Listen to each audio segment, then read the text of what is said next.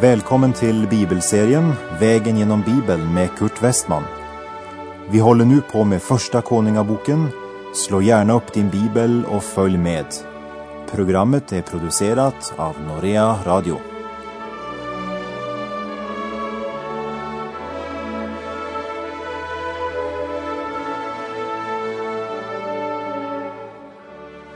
Ja, vi avslutade förra programmet med änkan som fick hjälp genom ett besök som först såg ut som ytterligare en belastning, men som sedan visade sig inte alls vara någon ny börda i tillägg till alla andra bördor, men som istället blev inte bara till hjälp, men också till liv och framför allt till frid.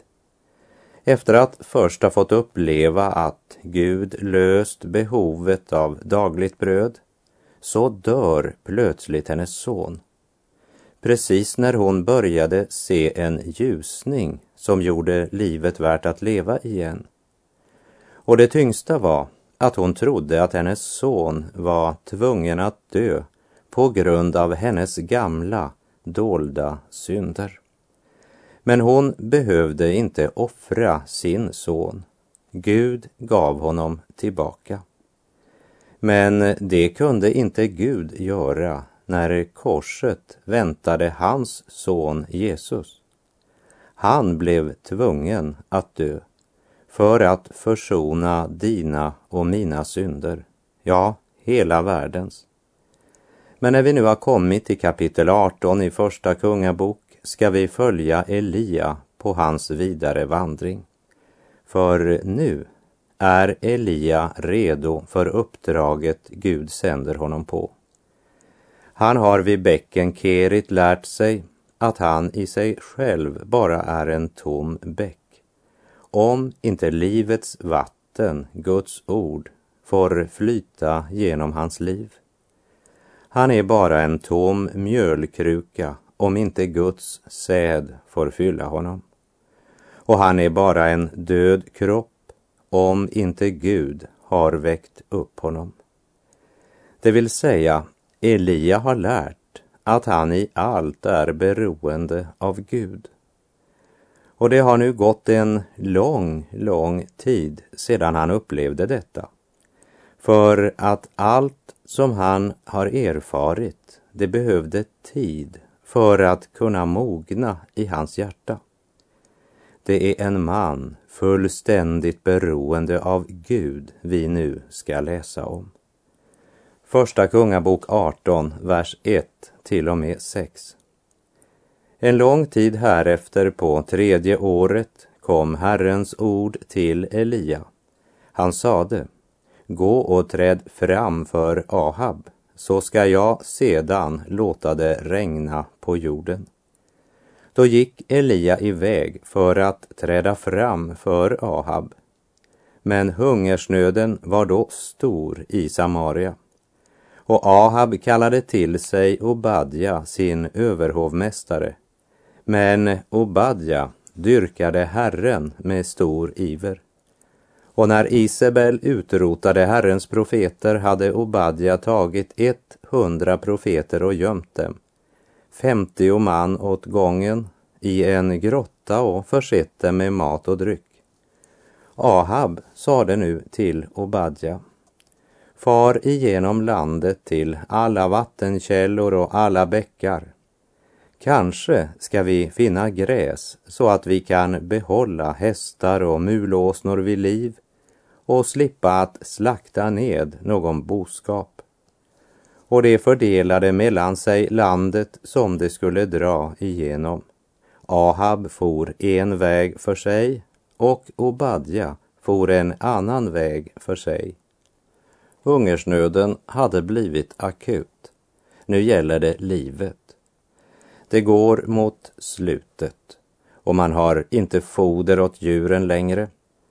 Och det är så kännetecknande för Ahab att han är mer upptagen av sina husdjur än av sitt svältande folk.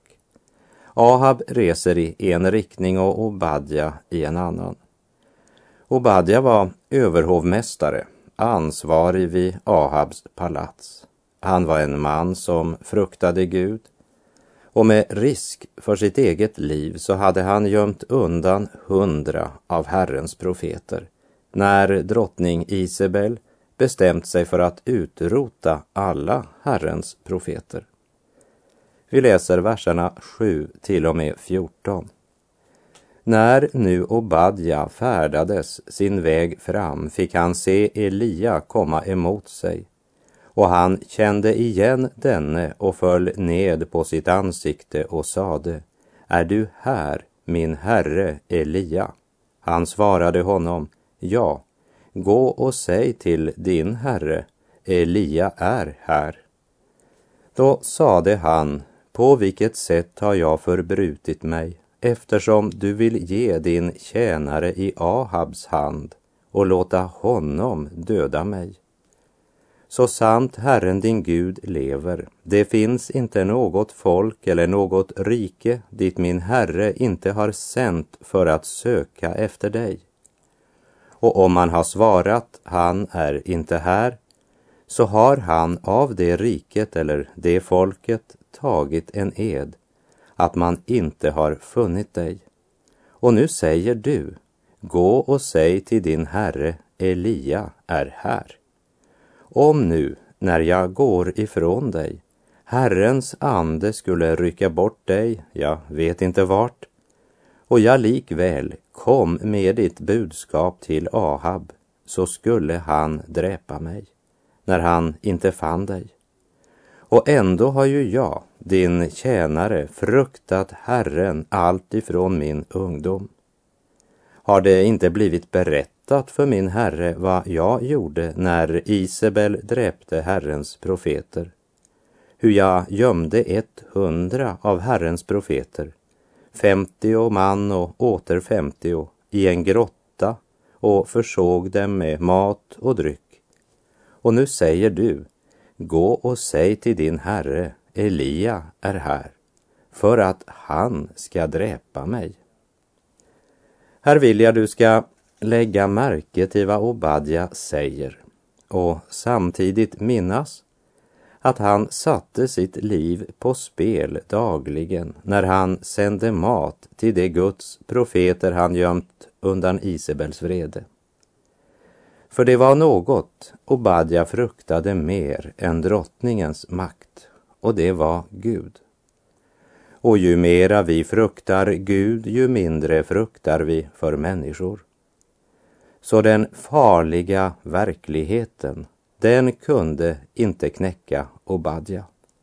Men de tänkta farorna knäckte honom. Det är tanken på att skotta all den snö som ännu inte har fallit som gör honom modlös. Och är det inte så med de flesta av oss? Tänk om det går så. Tänk om det och det händer. Och då kommer säkert det och det att hända. Lägg märke till att Obadja inte frågar Herrens profet om vad som ska ske. Men han gör tvärtom. Han försöker gissa sig till vad som kan hända istället för att lyssna till vad Guds profet säger.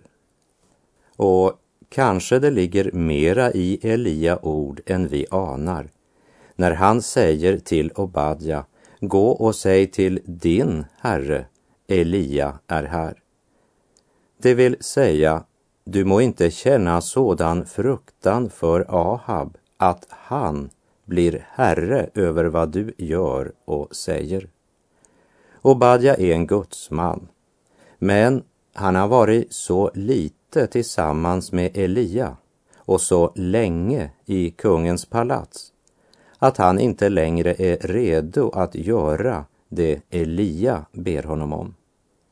Men när ordet från Herrens profet ljuder i hans öron, då känner Obadja igen herderösten och han bestämmer sig på nytt för vem han vill tjäna.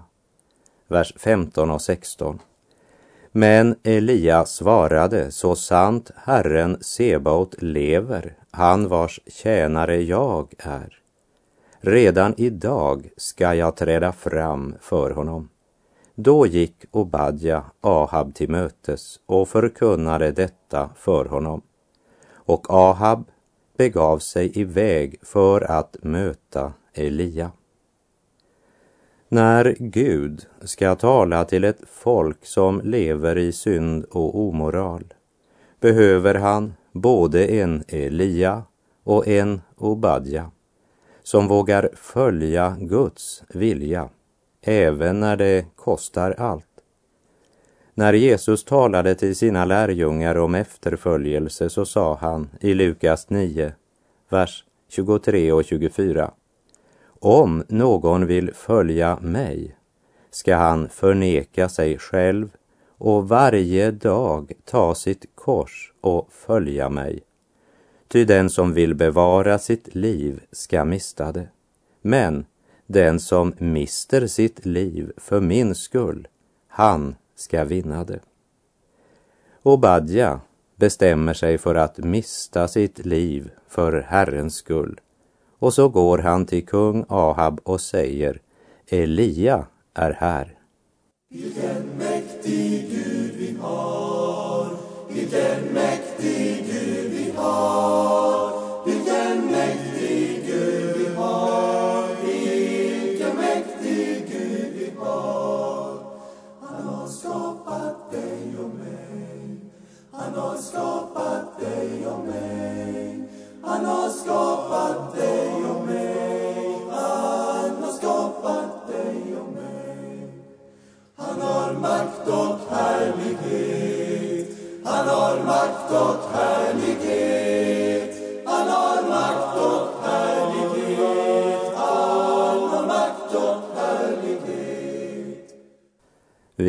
läser i Första Kungabok kapitel 18, verserna 17 och 18.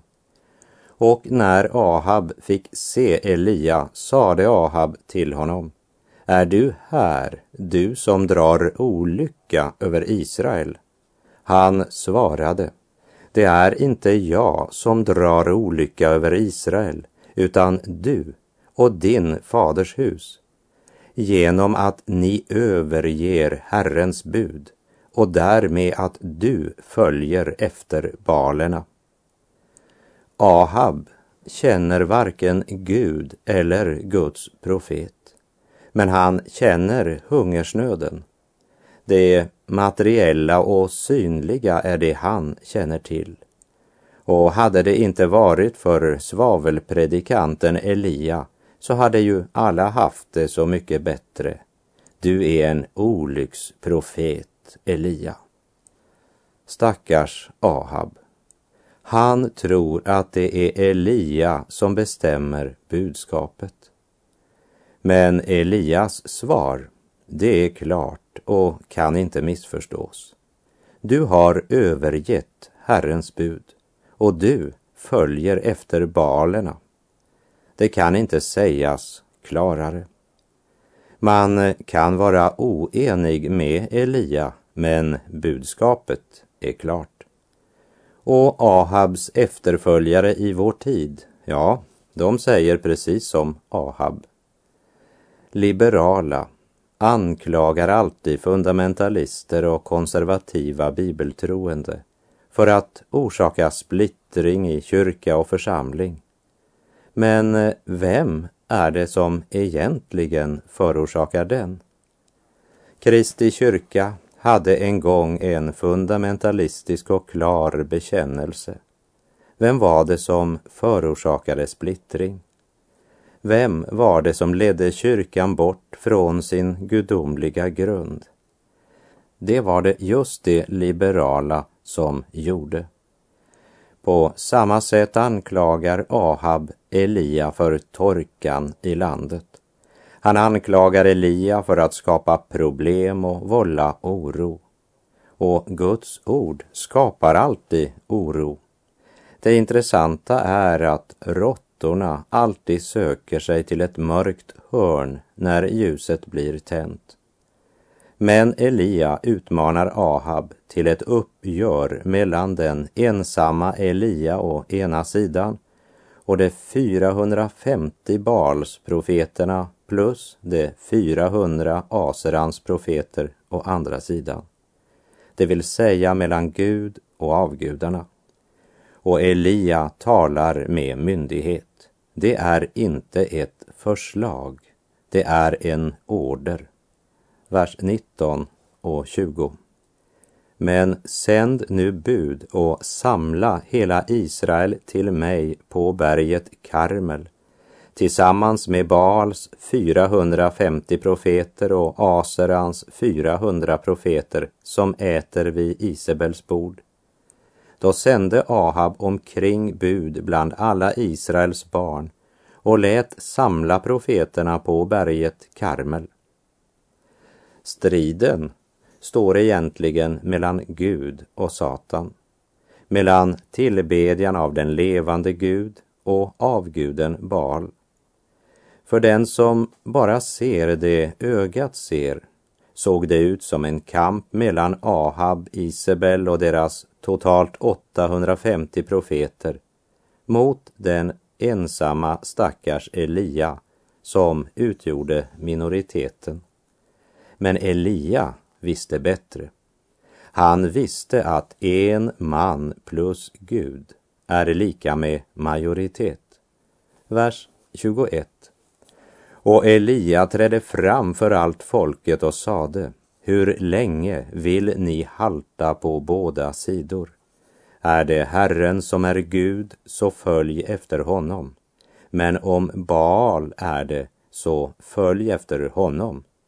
Och folket svarade honom inte ett ord. Kan du se det för dig? Skarorna av Israels folk som vandrar upp efter Karmelbergets sluttningar.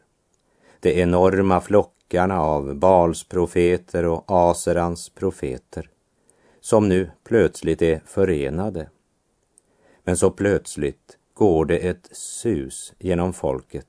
Se, där är Elia, han som har utmanat Ahab. Hur vågar han? Folket kände varken Elias hjärta eller Elias Gud. Men Guds profet kände folkets hjärta. Han visste att de å ena sidan låtsades tillbe Gud, men de tillbad också Baal. Och orsaken till att folket inte svarade Elia var att de var skyldiga till synd. Det är denna dubbelhet, ett haltande till båda sidor, som trots den vällackerade fasaden stinker i Guds näsborrar. Och denna dubbelhet, den har också stött bort många människor från församlingen. För var det någon plats där förhållandena skulle vara klara och rakt på sak, enkla och ärliga, så var det i den kristna församlingen. Men tyvärr är det istället den plats där det är mera dubbelsnack och kretsande runt gröten än i något annat sammanhang. Vers 22. Då sade Elia till folket, jag är ensam kvar som Herrens profet och Baals profeter är 450 man. I en tid med ett så stort avfall som under Elia tid är det fara för just det som här kommer till uttryck i orden jag är ensam kvar. Låt oss kallade för Eliakomplexet. Elia-komplexet. Man kan tala om ett Elia-komplex som en Herrens tjänare också idag kan uppleva. För Baals profeterna är så synliga medan de 7000 som inte böjt knä för Baal inte alltid syns lika tydligt, där de är kringspridda i de olika församlingarna. Och då är det lätt att känna sig ensam i sin kamp. Och då kan frestelsen att kompromissa lätt komma. Men Elia var egentligen inte ensam det fanns dolt runt omkring på Karmelhöjden 7000 som inte hade böjt knä för Baal. Låt oss lovsjunga vår Gud. Låt oss lovsjunga vår Gud. Låt oss lov sjunga vår Gud. Låt oss lov sjunga vår Gud.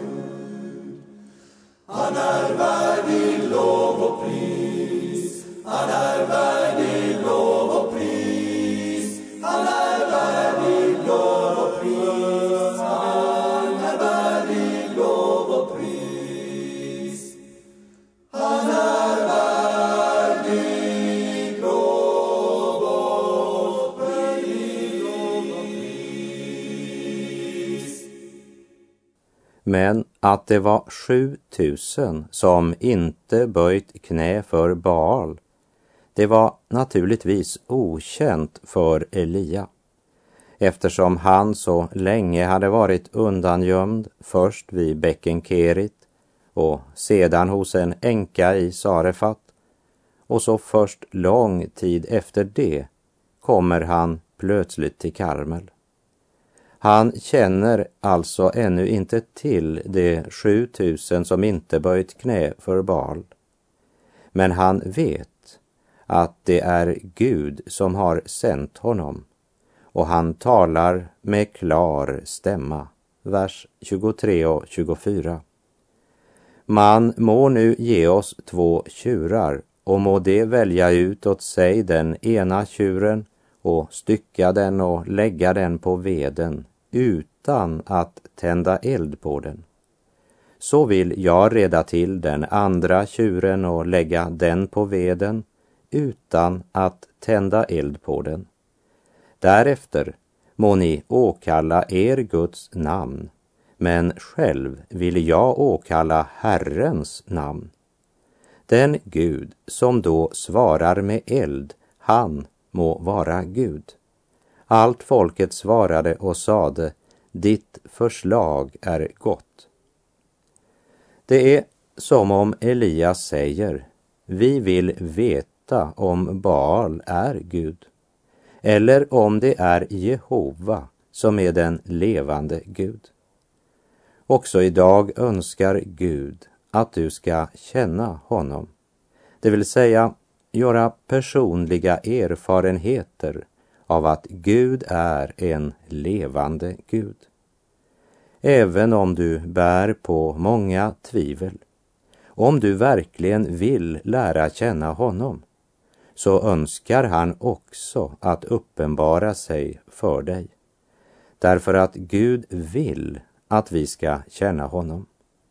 Tro är inte att famla i mörker eller att irra omkring i en dimma. Tron vilar på verkliga fakta. Och din frälsning beror på om du i tron får gripa dessa sanningar och lita på Kristus. Kristus och liv hör ihop. Därför ska du speciellt lägga märke till ordet liv när jag nu citerar Romarbrevet 5, vers 10. Ty om vi, medan vi var Guds fiender, blev försonade med Gud genom hans sons död, hur mycket säkrare ska vi då inte bli frälsta genom hans liv när vi är försonade? Frälsta genom hans liv. Det är väl risk för att ordet om hans död ofta har dominerat den kristna förkunnelsen och också funnit vägen till våra hjärtan och det ska vi tacka Gud för. För ordet om Kristi död är försoningens budskap. Men eh, nästa steg är lika viktigt. Ordet om Jesu liv. Ljuder det lika starkt? För så sant som att Jesus dog för våra synder, lika sant är det att han uppstod för vår rättfärdiggörelse. Eller som Romarbrevet 5 uttryckte det, om vi medan vi var Guds fiender blev försonade med Gud genom hans sons död, hur mycket säkrare ska vi då inte bli frälsta genom hans liv när vi är försonade. Om denna sanning verkligen blev uppenbar för våra hjärtan så att det blev något mera än dimmiga tankar och inlärd kunskap så skulle det revolutionera våra liv och vår tro. En rätt kännedom till den levande Jesus bryter dödens brodd. Och just nu möter Herren dig personligen. Kan du höra hans röst när han säger är det Herren som är Gud, så tjäna honom. Sök i ordet. Ropa till din Gud och han ska svara dig. Han vill uppenbara att han är den levande Gud och att Gud är på tronen ännu. Elia kallar Israel till att ta ställning. Och lägg märke till de fem sista orden i vers 23. Utan att tända eld på den. Det vill säga inget människoverk, ingen suggestion eller manipulering. Det är inte uppjagade känslor Elia är ute efter, inte en religiös kick. Men Elia tar risken att ställa sig helt öppen för Guds svar. Kanske skulle vi tugga lite grann på den sättningen utan att tända eld till dess vi hörs igen och meditera över vad det har att säga oss idag och vilken konsekvens det bör få för mig och för min gudstjänst. Vågar jag söka ordet och stillheten? Vågar jag ställa mig öppen för Gud? Och är jag redo att vänta på hans svar? Utan att själv sätta namn på svaret, men överlämna åt Gud att ge svaret ett namn. Jag möter upp på Karmel bygger mitt altare, men utan att tända eld på det. Därför att jag förväntar att det ska Gud göra. Och med det så är vår tid ute för den här gången. Så ska vi i nästa program vara med uppe på Karmel och uppleva mötet mellan Herrens profet Elia och den väldiga skaran av Balsprofeter. Och jag hoppas du blir med mig också på den vandringen som utgör nästa steg på vägen genom Bibeln. Herren vare med dig, må hans välsignelse vila över dig. Gud är god.